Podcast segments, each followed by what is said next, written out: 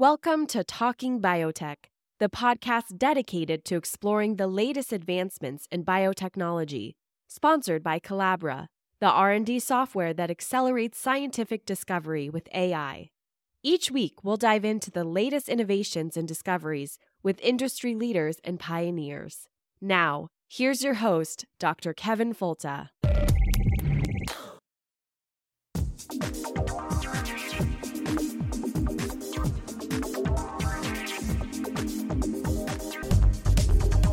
Welcome to the Talking Biotech podcast. It's the weekly podcast about agriculture and medicine with an emphasis on biotechnology and the good things we can do for people and the planet.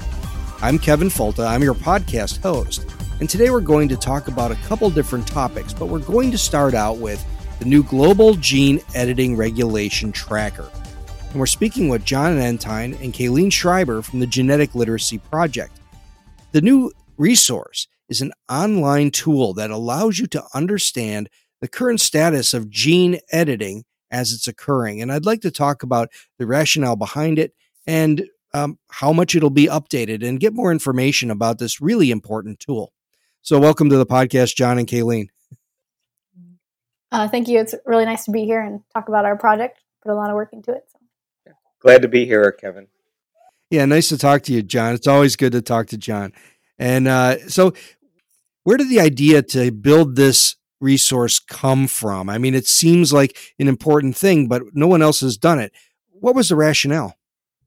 Kevin, I think that uh, we at the GLP had come to a realization that there is a battleground um, uh, in the area of uh, biotechnology in general.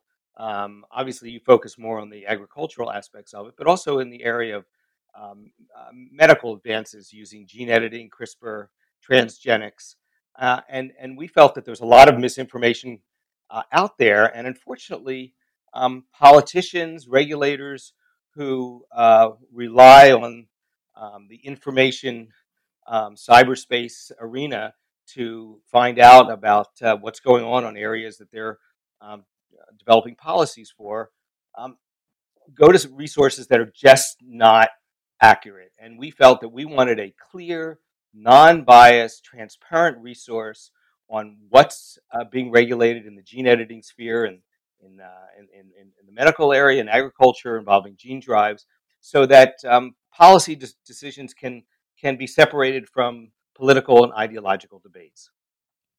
That's really important. And, and maybe we should go backwards. Kathleen, what is gene editing and why is it so important for us to understand the regulations that go along with it?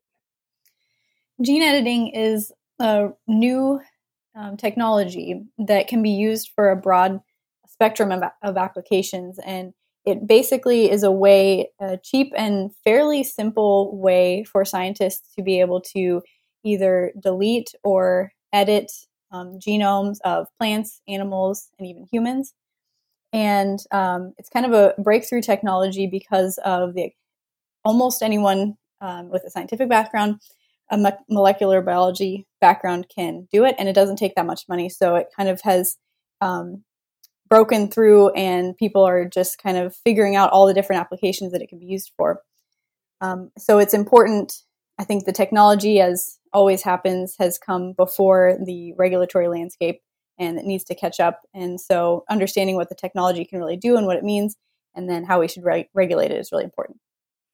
So, maybe, Jon, you could give me some hints about how it's currently regulated. I mean, where are we in the U.S. with respect to regulation in plants and animals? the, the, structure that's existed for many years in, in the agricultural plant area um, has um, been pretty flexible relative to other countries. So we're uh, we um, are product focused in our regulations, um, which is much more progressive, I think, than in other countries, which really have shut down the transgenic GMO revolution by focusing on process. Nonetheless, it's very laborious. It can take anywhere from you know five to some cases 10 12 15 years to get products um, uh, that are transgenic approved gene editing um, changes the dynamic a little bit because we're not moving genes from one species to another, uh, at least in, in, in, in, the first step in the process in developing uh, crops that, that uh, are based on gene editing technologies. And that really removes a lot of the criticisms, I think, that are out there about GMOs and transgenics. So the um, regulatory um, uh, system in this country treats uh, agricultural products developed with gene editing uh, almost as if they're conventional. There's I, I think a lot of companies that are developing these products still are submitting their information for evaluation just to protect themselves against uh, attacks from uh, hostile NGOs or even skeptical regulators. But in the agricultural area, I think gene editing has a uh, looks fairly optimistic that we're going to be uh, developing a lot of new products. Um, the real problem comes in in animal um, uh, gene editing, which relies on um, regulations uh, that literally date back to the 1930s on how we how the FDA uh, regulates drugs.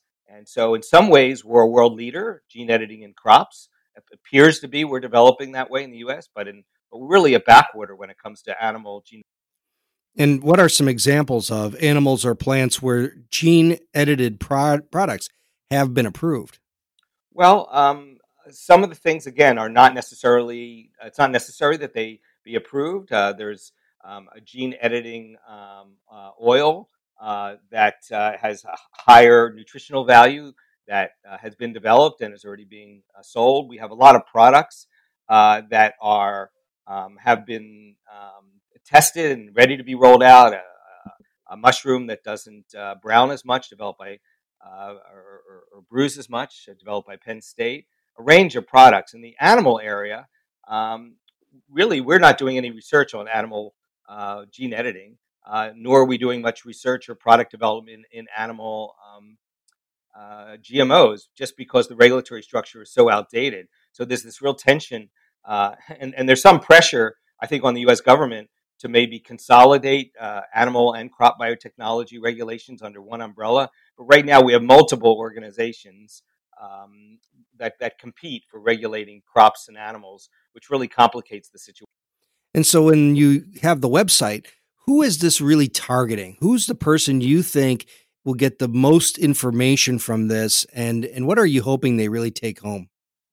We tried to make it um, accessible but also detailed enough so that um, anyone who's interested in gene editing, but also journalists or politicians or um, people who are influential in deciding some of these regulations could go to it and get um, enough substance and enough clarity to really answer some of their questions and even compare and say how is um, a more flexible or clear regulatory framework how is that helping innovation and how are some of the other um, more strict regulations shutting down regulation? Okay so all of this sounds really good but if you're somebody who is say listening to this podcast and you want to uh, explore the the site it sounds kind of like you know just more information you know about about these important topics. But what is the real hook? If someone visits your site what are some of the things that they would expect to find that may be different from other resources and maybe particularly more helpful? Well we structured it um, in a way to appeal as as Kayleen said to a, to a broad variety of people. First off we start out with a what i would call almost a journalistic summary of what is the situation. It's a snapshot so we're servicing journalists as well, as well as gen- the general public, regulators, um, a, a wide range of people. But we want someone to kind of like get it. Here's the picture. Then we have a list of products um, that are either developed or in the research stage. So, for, for instance, if you go to um, the U.S. crop section, you see literally 20 products that are in development soybean oil with no trans fat, um, virus resistant tomatoes, uh, mildew resistant wine grapes, high yield tomatoes, corn with extra starch, a wide variety of things. And it just gives you this amazing sense of wow, these are sustainable crops that are being developed, low impact, high value, nutrition enhanced, lowering um, extraneous, highly toxic chemical inputs. So, this is valuable information I think can be used by a number of different people. We also have a regulatory timeline which shows how these regulations have evolved over time. And I think that's important because we have to recognize that, that there's a history, uh, especially in the agricultural area, um, and, and, and, a fearfulness about many um, agricultural innovations um, because of a fear of technology in general. I call it a techno pessimism that the next development is going to lead to some catastrophic um, development, like ruining our food system or um, creating um, you know chemical pollution that is that, that can't be turned around. And so the regulatory timeline really helps in, in, in that. One of the most important parts of the site is a section called NGO Reaction, which documents how um, activist groups are targeting uh, innovation in the biotechnology uh, sphere, uh, and in some cases, um, promoting misinformation as a way to um, stop uh, the GMO and uh, uh, gene editing revolution. And so this provides a lot of information that's helpful not only to journalists and scientists, but to regulators to recognize how they are being spun. So we're really trying to be transparent for everyone involved so that there's a level playing field for these products and for the tech. What was really cool about the website is that, you know, I consider myself kind of an expert in these topics, but as I went through the pages, I found things that I never realized and just like stuff that was completely almost shocking in some ways, particularly with understanding how other countries are regulating the same products and how some ways US looks like we're actually not in the lead in, in our regulatory con- conceptualization. And the nice part about this was you could learn so much so fast. You don't have to do a lot of reading. You can just kind of, uh, you know, peruse very colorful, lots of easy ways to do this. And was there really a strategy behind this? we wanted an index as well as a tracker. And the index is what you're referring to, which is a, a way to look at country by country how um, what kind of friction is there in the regulatory um, structure. Uh, and surprisingly, as you as you've uh, you've noticed in reviewing it, the United States uh, is innovative in some areas, but it's a laggard in others. Uh, and not surprisingly, perhaps of people who are familiar with agricultural biotechnology, Europe, which is has such a history of scientific innovation is literally a backwater in bio, agricultural biotechnology. And it's so stark to realize that that obscure countries around the world with tiny research budgets are are far far more advanced in um, in uh, allowing um, industry and um, uh, scientists and universities to develop these these these cutting edge products that can have such a sustainable impact on, on, on the environment. And was it really just gene editing? I know there's also a section on gene drives. And uh, can you tell me a little bit more about that? We focused on gene editing, and all there are various def- different technologies within gene editing. And then we also added a section on gene drives, which is the most, um, the newest aspect of gene editing. But usually, at least for now, gene drives usually include some gene editing technology and also some GMO technology, some transgenic technology. So that makes it a little more complicated as far as regulations go because um, usually they have been regulated differently. And um, but we wanted to bring it in, even though most countries have not decided yet what they're going to do with gene drives. There's some research going on. There's been tests in in the lab, but um, it's still kind of a current social topic whether we should take um, species, even if they're extremely harmful? Should we wipe them out? Um, what are going to be the effects of that? How can we control it in an effective way? Um, and all these questions. So we wanted to be kind of at the forefront and uh, put that in, and then we'll sort of track it as it goes along and see how these countries, how we decide um, these new, this brand new technology should be regulated. We also believe that there are legitimate ethical um, and scientific questions, as, as Kayleen referred to, about um, gene drives. Uh, so we don't want to suggest that lower regulation is always the best way to go. The issue should be smart regulation. Um, and that's especially true in, in gene drives because they are so complicated. Surely we all want to, uh, would love to see um, Zika carrying or malaria carrying mosquitoes um, uh, be wiped out. But um, perhaps there are other questions about how we are manipulating uh, species. And so this is uh, uh, uh, an area of our site that I think um, stirs an ability to look at things from a, um, a wide variety of perspectives, not just purely the scientific. Well, could you tell me a little bit more about where it's going next? And you know, it's a really great resource, but it's going to become very cumbersome to continually update because new news is hitting every single day in gene editing. So, is there is this something that you will continually update and maybe take in other directions? we have been updating um, day by day almost with new products. And um, as regulations change or regulations are released, we have been updated and we will continue to do that. Um, I think it is as only as useful as it is current. And so we'll continue to do that. And we will um, especially be adding a more robust um, product list as uh, we find and more products are developed and commercialized. And so, yes, we will continue to, to update it and keep it current. Well, the question always comes up is how is something like this funded? And it must be enormously expensive with the daily updates and, and, and the space that it takes. So, where does the funding come from to do this? And can people contribute to uh, keeping it alive and, and growing? Great question. We actually uh, post on the uh, homepage of this uh, of this site uh, a transparency statement uh, linking people to our master website where we list all our donors and access to our federal 990s. This project was funded out of our very small um, overall budget, where we have a variety of contributors. We don't take money from corporations. We take uh, money from uh, generally the, the, public and foundations, all of which are listed in our 990s or on our site. So, um, to be honest, uh, we are a very small NGO. We only have three full time employees, believe it or not. Kayleen, a uh, neuroscientist, works for us uh, as a uh, an editor, but uh, juggles a number of other things in her life, including including a beautiful new baby. Uh, and we are um, absolutely looking for people who support science to support this, and if they want to target their donation specifically to uh, the gene editing project, that would be fantastic because we do anticipate that this um, will take a considerable amount of resources uh, on a month by month basis, somewhat indefinitely, but we think the resource is worth it. Well, if people want to explore the resource, where do they find it?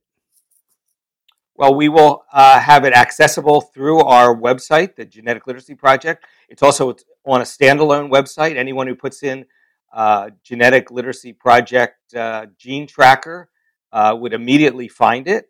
Um, but as of now, uh, we will prominently display on the GLP homepage um, a panel that allows people to go directly to this.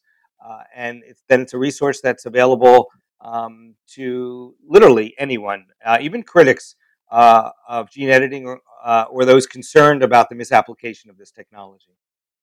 Well, in all your research to assemble this resource, you must have really seen some trends in how things like gene therapy or uh, human applications in embryos versus agriculture. You know, what are the major trends that you're seeing in terms of how the public is feeling about gene editing? I think that in the agricultural area, um, maybe the public doesn't have quite as much of a um, understanding of exactly what products are even available. And I think if they knew more about what was being developed and exactly how the technology works, they, they might be open to it as it provides some avenues for sustainability and addressing climate change. On the health side, um, I think there's been a lot of news about new therapies, gene therapy and stem cell therapy that people um, are excited about, and they inherently understand the value of addressing disease and how these technologies can um, can treat and and help some diseases that we haven't had any treatments for in the past.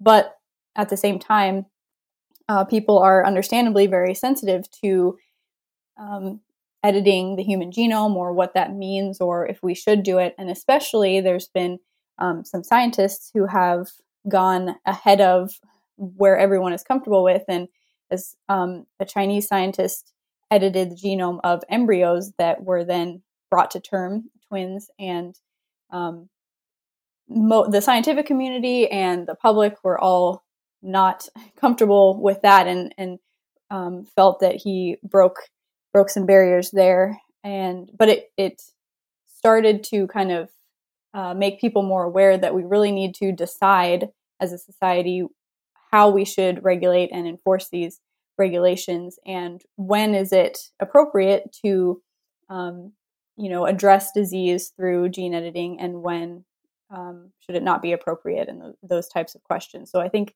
there really is a different um, attitude or feeling for agriculture versus human health, and the regulations should um, respect that and reflect that um, in a way that's clear and doesn't stifle innovation, but understands, you know, the the ethics about it um, and are sensitive to that.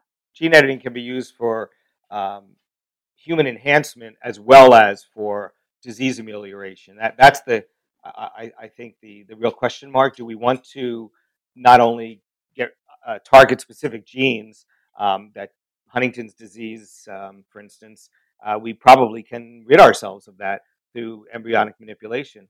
But what about do we want someone to be more intelligent? Do we want someone to be taller?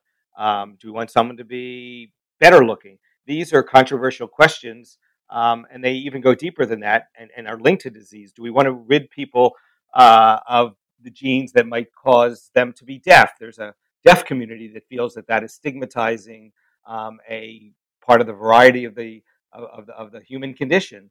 Uh, so these are very controversial questions um, that have ethical weight, um, and we want to be a place that people can go uh, that they will find um, uh, neutral information uh, to help inform a, um, a better regulatory system going forward. And along that line, Jon, you know, do you think that this is really a in response to how industry and how science communication fumbled the rollout of transgenics, and that by taking a proactive approach, by putting out transparent and easily accessible information, do you think this can maybe help uh, limit the stigmatization of this technology as they did transgenics? Well, that's our hope. That was really a, the driving um, thought in developing this. We um, experienced as lay people and you as a scientist, I think with great frustration, this amazing transgenic technology, which began rolling out in the uh, through the 90s and the early 2000s. Uh, and yet we had um, environmental groups, activist groups that really took the science out of context and demonized it, creating fears of you know franken animals and uh, potential dire unintended consequences. When in fact, 25 years later, we've not even had someone develop so much as a sniffle related to the development of GMOs. But yet, there was a catastrophe in science communication uh, in the early 2000s, especially, uh, that industry played a large role in because they weren't so transparent about every aspect of what they were doing, and they also believed that the they they thought this was gee whiz, everybody will love this technology, and farmers embraced it, at, you know, head over heels. But um, but it, it, the public was wary, and NGOs that are uh, uh, technophobic or at least techno skeptics um, essentially exacerbated the problem. Gene editing uh, offers an opportunity to set the clock right a little bit. This- and I guess maybe the last question is how many days do you think it will be before uh, people are actively maligning the resource as just another uh, tool of big ag to manipulate the consumer? Uh, well, uh, I, I, think it's you're already two days late on that. it, it, was within hours of rolling it out that we began seeing posts to that effect. Um, and people who don't even know um, any of the background of it, the development of it. Um, it's just a knee jerk reaction uh, that anybody or any um, any support for transparency in biotechnology um, must be suspicious, and there must be some ulterior motive behind it. Yeah, I know it's uh, sad that it caught on so quick, but I guess it could should be expected.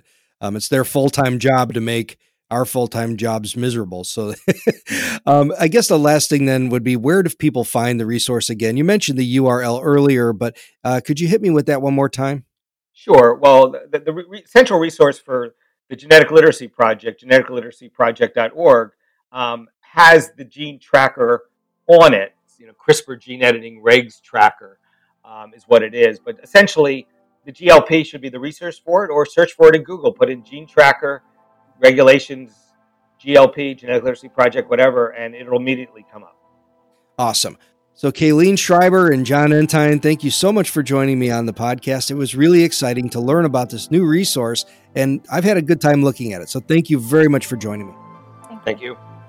And we'll be back on the second half of the Talking Biotech podcast, really with a tribute to a lost scientist who also was a tremendous friend and a great contributor to uh, the area of berry research. We'll be back with the Talking Biotech podcast in just a moment.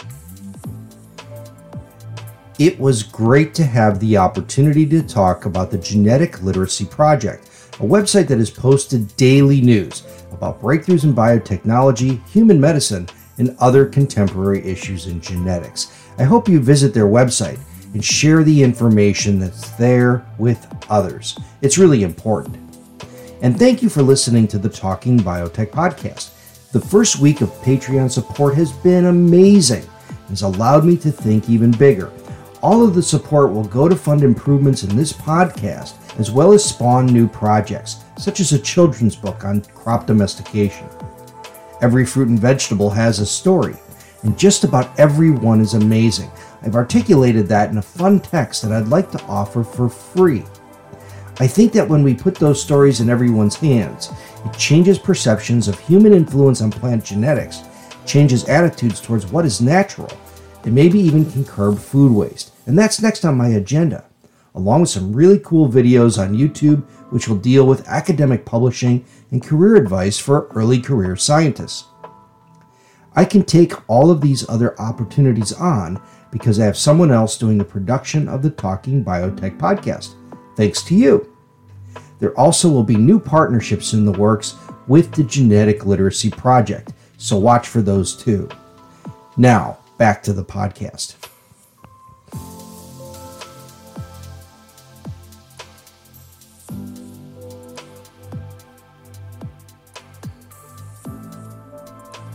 So now we're back on the Talking Biotech podcast, and it's a little bit different than our normal segment, and that I really need to spend a few moments to talk about someone who's no longer with us. And every so often we hear about a scientist that's passed away, and usually it's a well known contributor that left, left us long after retirement and gives us time to reflect on their contributions. And those are sad times. And I can think of many incredible colleagues and mentors that have left us that gap to fill. And uh, they're sad times, but fully expected. Um, nobody lives forever. But once in a while, we come to a shocking time where we experience the tragic and unexpected loss of somebody who really is flying high in the prime of their career and someone we thought would always be there and is there one day and gone the next. And right now, we grieve such a loss in the plant biology community. Um, episode 186 of the Talking Biotech podcast was an interview with Dr. Chad Finn. He's an internationally recognized small fruit breeder with the USDA ARS in Corvallis, Oregon. He's universally revered and respected not only as an expert in the field, but as a, as a colleague in the sciences, and also as a dear friend to just about everyone who had the pleasure of meeting him. I had the privilege of spending a short time but intense times with him in various capacities, and I won't go into that because I'll get too damn sad. Um, I'll just say that I was crushed by the news of his passing and have felt an insurmountable loss ever since. And I've written a dozen notes to his family and to his colleagues, and I've sent zero. Um, it seems like a statement of my condolences is really insignificant relative to what his family and close colleagues are experiencing. And I was really in a conundrum about what I could possibly do to better remember his amazing science, his great career, and a really good friend. I thought a fitting tribute might be to use this medium to help others understand his contributions, memorialize his accomplishments, and maybe hear some other reflections from someone that worked with him very closely. So today I'm speaking with Dr. Bernadine Strik from Oregon State University. Uh, she's the berry research, berry crops research lead at the North Willamette Research and Extension Center. Um, so welcome to the podcast, uh, Dr. Strik. Uh, thank you, Dr. Folta. It's not a not a very joy joyous time for us to be chatting, but I really do appreciate the opportunity to share some uh, special moments uh, about Dr. Chad Finn, Chad, um, but also to uh, let people know just how incredible uh, he was and how amazing his accomplishments were. So it's an honor to be able to do that. No, thank you for joining me. I know that you have worked very closely with him over many years. And could you kind of give a little sense of that? Like, when did you start working with him and uh, in what capacity? Sure. So, uh, I've been a professor at Oregon State University for 32 years, and I have known Chad for 26 of, of those years.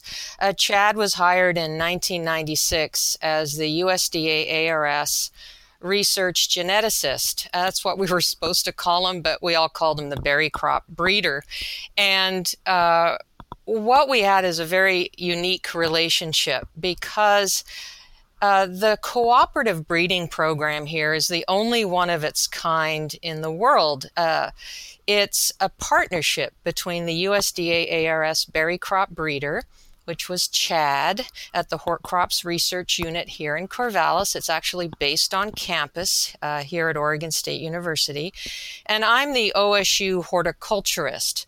So we would actually jointly release cultivars.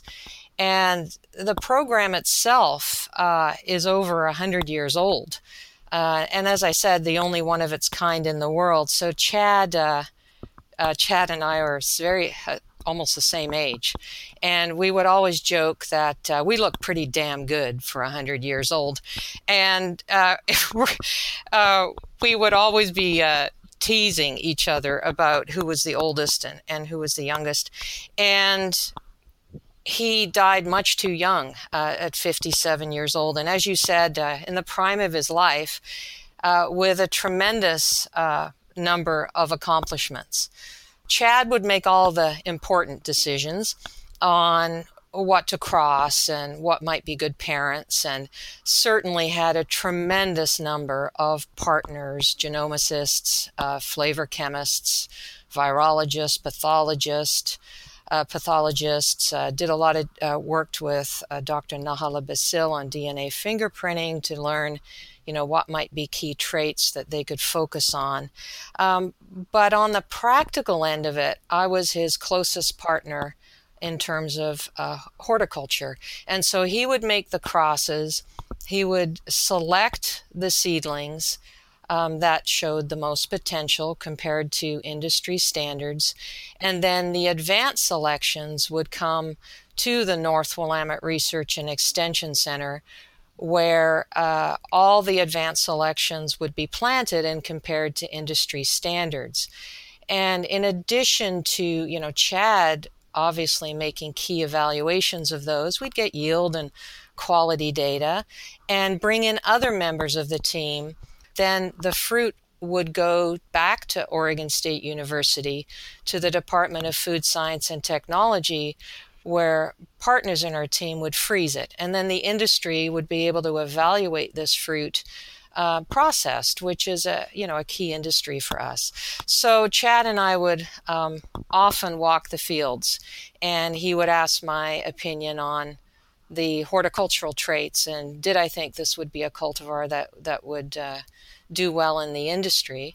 And in the end, we jointly release these. It would be a USDA ARS OSU joint release. So I guess what I'd like to do, if if it's all right, is just uh, give people an idea of just how productive of a breeder he was, with some of the highlights uh, of what he was able to accomplish.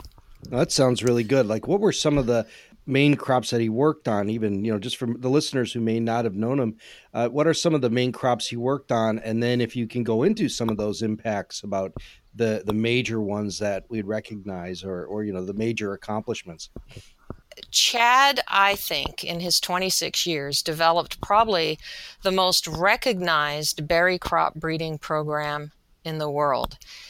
Chad did germplasm evaluation or breeding in um, red and black raspberry, blackberry, strawberry, and blueberry, and even uh, did some germplasm evaluation in kiwi berry, uh, particularly Actinidia arguta.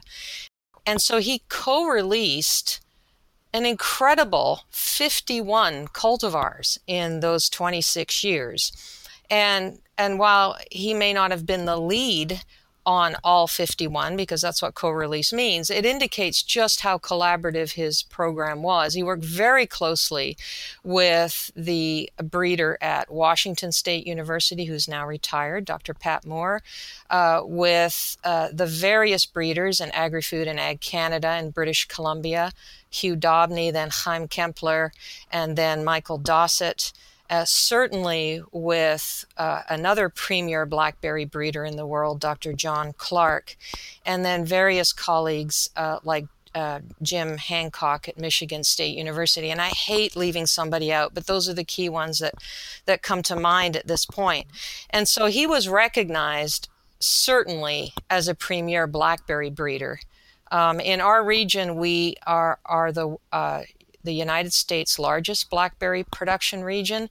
And Chad's, uh, Chad developed the first genetically thornless trailing blackberries uh, in in the world, and his Black Diamond and Columbia Star are now the most widely planted uh, in our industry. And he also released Obsidian Trailing Blackberry, which is grown for fresh market in Oregon, but is also grown in Europe. And Columbia Star is also being tested and grown in Europe.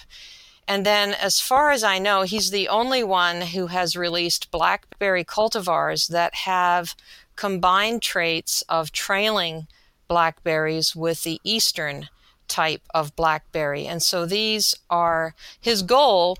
Um, as Chad would always have said it, his goal was to produce a late season, firm, fresh market blackberry that would surpass Chester Thornless, which is considered the industry standard, which many feel has no flavor.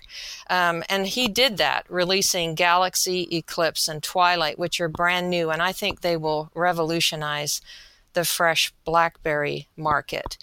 Uh, so he had big impacts in blackberry. And then when we look at strawberry, uh, we have a processed strawberry industry. I think we still rank third in the US for strawberry uh, a long, long distant third after uh, California and Florida. But we, we grow high flavor um, strawberries for processed specialty markets like high value ice creams, etc. And Tillamook, which is a cultivar that Chad released, um, is the most widely planted strawberry um, in this region. And then in raspberries, Chad released two primocane fruiting late season raspberries, red raspberries, vintage and kokanee, that are uh, very widely planted. And finally, in uh, blueberries, it's just a shame that he won't be able to see the impact some of these new releases will have um, on the industry. Uh, Mini Blues is a new um, high bush blueberry, very cold hardy. It's a northern high bush that is, in my opinion, and I've tasted many blueberries throughout the world, the most intensely flavored, small fruited blueberry available. And it can be grown conventional or organic. And it, it's just an incredible addition to the palette of cultivars that are available. And he and I were working very closely on developing production systems that could be used uh, to minimize hands on uh, so minimize labor with machine harvest and no pruning for several years. And we're making great progress in that. So, to sum up kind of his impact, he was a regional breeder, so he was very uh, interested and required to look at impacts that he could have in the Northwest. And so he kept track of impacts on nursery plant sales and fruit sales. And his impact is absolutely mind blowing. $450 million impact of his cultivars over the last 10 years. That is a phenomenal impact to industry. And I really do want to say that, that Chad had an incredibly close relationship with the industry. And that is something that he would be so incredibly proud of, would be to have that kind of impact um, to the industry. That's all really great. I it really does sum it up very well, especially when you consider that most plant breeding programs that are either at ARS or university based, if you're producing a cultivar every 15 years or every 10 years, you're you're doing pretty well because that takes a long time to do these things. And the fact that he was able to do 51 over you know 26 years is a real testament to like you say the interaction and the collegiality but also the uh, what must be um, an amazing work ethic that you know from what i could tell never seemed to quit. And and i and it was I guess I'm having trouble formulating the next question, but even even when he was his productivity was amazing, yet he still had so many um, other impacts in terms of helping students, in terms of um, his uh, impacts with the associations and national societies. And could you comment a little bit on that? Oh, I'm happy to because, you know, um, uh, our families are very similar. Um, uh, he and his wife, two sons, and me and my husband have, have two daughters, similar ages. And uh, he he and I uh, always uh, when we interact with students from undergraduates to graduates and, and junior science scientists have always uh, shared often over a beer how important it is when we mentor these more junior people to have that work life balance. And um, Chad, uh, I hope I've done that, but Chad did an exemplary uh, job at this. Um, he uh, really said to junior faculty who miss him tremendously as a mentor um, and junior scientists at the ARS that you in order to be effective you have to be effective in all aspects of your life and so an example of that uh, professionally was that uh, Chad was passionate about every step of the process. It wasn't just getting a cultivar, but it was getting the funding and working with colleagues to be effective at that. It was working with colleagues to include them in the project so that they could also be successful, and then publishing that refereed paper at the end and releasing the cultivar and following through to make sure it was a good cultivar, and if not, to improve upon it. Um, personally, uh, boy, to say Chad lived life to the fullest would, would really be an, an understatement. Um, he, w- he was an incredible family man and would travel a lot with his family. We often went to scientific meetings together and would add personal time and go hiking. Known as a plant geek, loved plants. He and my husband uh, were real like minded uh, about that.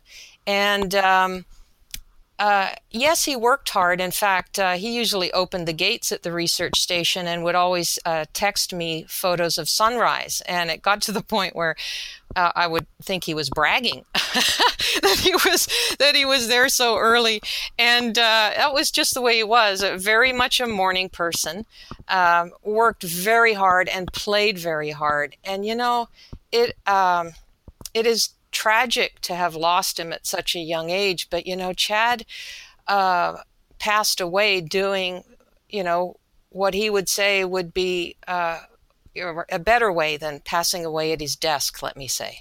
He was w- vacationing with family and having a good time, and it was a tragic accident. And, and uh, I think uh, he would prefer that way than, than dying at his desk.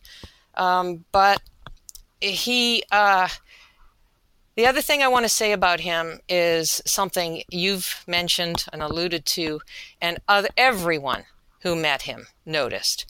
To say Chad had a joie de vivre is an understatement. I mean, he was always smiling, had an incredibly infectious laugh. You could find him in a crowded room just by waiting a few seconds and waiting till he laughed. He never needed a microphone when giving a talk. Um, he changed the dress code at professional meetings to shorts, tie dye, and, and if he had to, long pants and a bow tie. Um, he gave hugs that literally broke someone's ribs once, so I had to work out to strengthen mine. And uh, he, uh, incredible sense of humor, incredibly giving. Everyone he met uh, uh wasn't a stranger for long; they became a friend and he all he and his wife and family always had an open door for visitors and scientists and our program was always a revolving door of people who wanted to visit with Chad and walk his plots and and that's why he's touched so many. I mean, we had a celebration of life uh, in mid-January. Was honored to be asked by the family to speak at that, and I mean, there were more than 550 people crowded into the room. He, he touched so many people, and, and, and many flew a long distance to come and, and share that celebration of life. So, as sad as we are, he would want us all to think about the good things and to uh, toast him when we when we next can. Yeah, that's uh I really wanted to make it out to the celebration, but it's it's a long haul from Gainesville, Florida to Corvallis, Oregon. That's like a, you know, and uh, especially on short notice, relatively short notice. Um, but the, the the one thing that you alluded to there that was really something I think about is what do we learn from the people who have left us who that we can try to pick up where they left off um, what are the things we can do better and I think his uh, commitment to development of younger personalities, the fact that everybody was his friend, those are the things that I think places that we can all learn from him and in his honor um, do better ourselves. And I'm very glad you brought. I'm glad you brought that up. So when I go through his um, accomplishments and I look at, you know, you filled in certainly his accomplishments as a plant breeder and certainly personally. Um, you look online, he's got almost 7,000 citations. The guy was a scholar, he was a friend, you know, all the way across the board.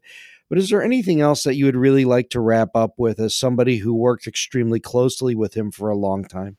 Yeah, I, I think the uh, the thing that is important for people to know is that just how well recognized he was uh, not just by um, uh, industry and colleagues internationally. He, he was invited everywhere. I mean, I, I, can think of very few countries he wasn't invited to to speak about breeding in particular.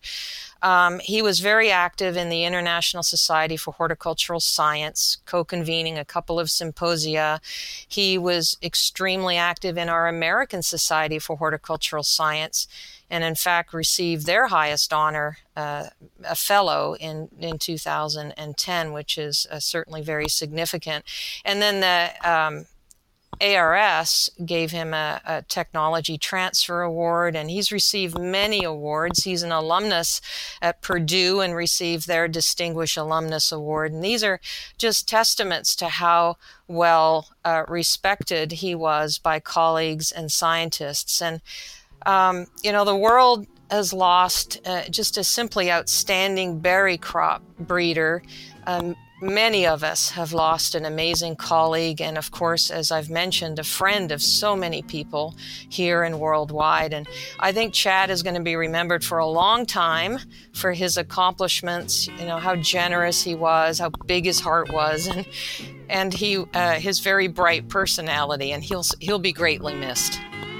Yes, uh, he is already, and it's just uh, it really has left a shock throughout our community, and I, I, think so many people have reached out to talk about it, and I really appreciate that they'll have the opportunity to hear it from from you, someone who works so closely with him. So, thank Dr. Bernadine Strik. Thank you so much for spending the time with me today, and uh, maybe we'll see you uh, pretty soon. Thank you very much.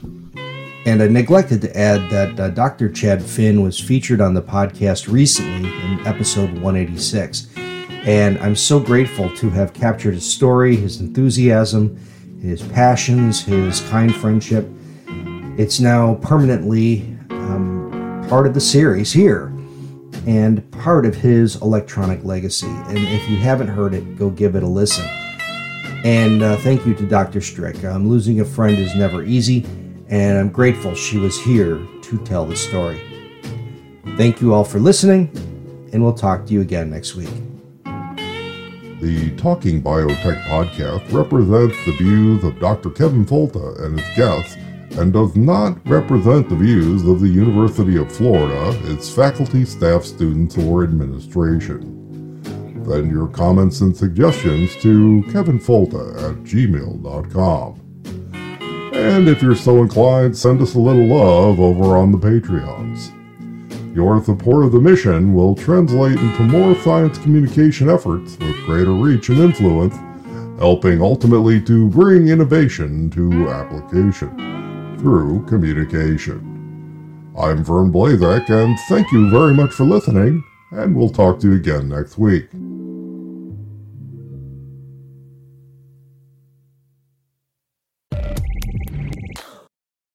You've been listening to Talking Biotech, sponsored by Colabra, the platform that bridges the gap between siloed research tools. With Colabra's electronic lab notebook, scientists can work together in real time, sharing data and insights with ease. Revolutionize your research collaboration. Sign up for a demo today at colabra.app, C O L A B R A dot A P P.